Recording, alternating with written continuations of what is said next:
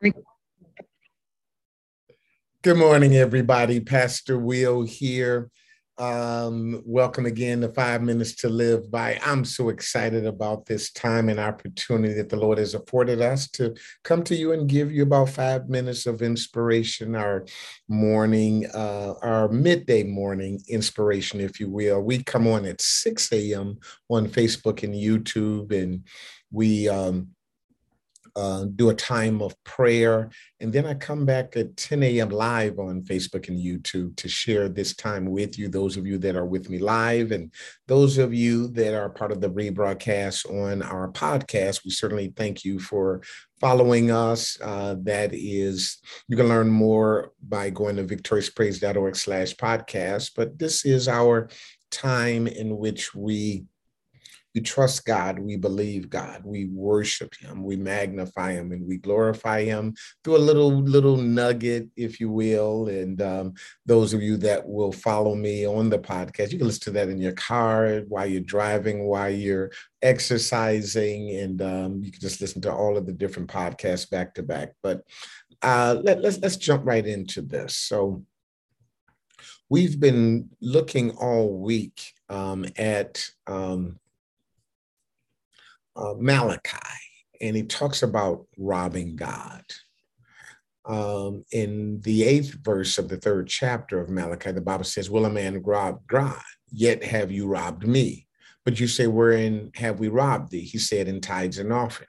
You are cursed with a curse, for you have robbed me, even this whole nation. Bring ye all the tithes into the storehouse, that there may be meat in mine house. Now, this uh, whole teaching and even my segment today is not a, a discourse on tithes and offerings. It's a discourse on uh, being robbed of what God has for you uh, in what we call the windows of heaven or the uh, divine place of blessings, the divine blessings. And um, what we've learned so far is that the person doing the robbing is ourselves. They took the mask off and you was looking at yourself.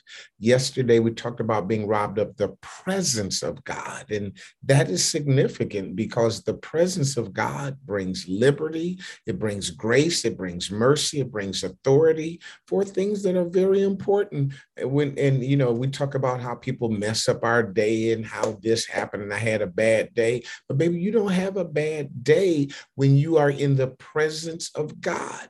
But when you are, when you leave God, you must return back to that presence. And that Jesus said this God is a spirit, and they that worship him must worship him in spirit and in truth.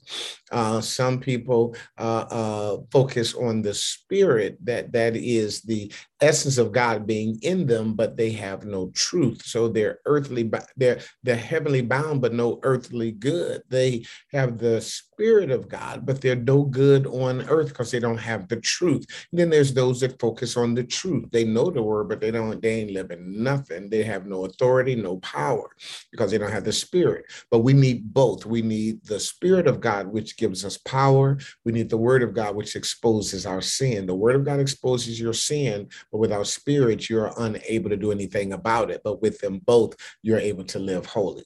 Now let's talk about the house of God for just a few more minutes here. God says, Bring y'all the tithes into the storehouse that there may be meat in my house. The house of God represents the place that we go to be fed. We come on, on, on, on, on a regular basis to receive a word. Jesus said, Man should not live by bread alone, but by every word that proceedeth out of the mouth of God. Uh, uh, it's a place that people go when they're hungry and thirsty. You go home, you're expecting to get something to eat, but the house is dark, the cupboards are empty. Hallelujah. The, the shelves in the refrigerator have nothing in them. But the Bible says, Blessed are they who do hunger and thirst after righteousness, for they shall be fed.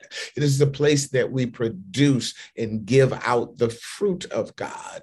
The fruit of the Spirit is love, joy, peace, long suffering, gentleness, goodness, faith, meekness, and temperance. Uh, and, and so people are coming, but the house is empty. So uh, uh we don't want people to come to our church. We don't want to go to church and not receive the benefits of being in the house of God. God says, My house shall be called called the house of prayer, but you've made it a den of thieves. Y'all are robbing people. We are robbing people of the, the purpose and the presence and the benefits of the house of God because it's with the den of thieves. I believe that's one of the challenges that we have in getting people back to church after this pandemic. Why? If the house is empty, if the cupboards are empty. Oh, y'all didn't like that, but that's all right. We're going to get this right. Okay. We're going to get it right. And we're going to make sure that we are being blessed in the house of God, that the people of God are being blessed in the house of God, and that they're experiencing the presence of God. So, uh, uh, y'all, y'all study that. Uh, tomorrow we're going to talk about.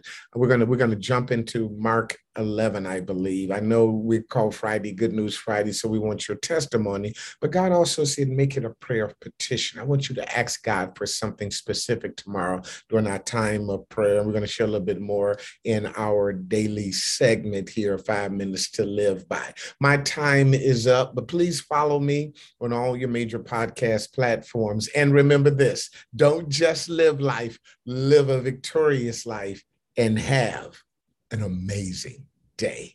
You all be blessed.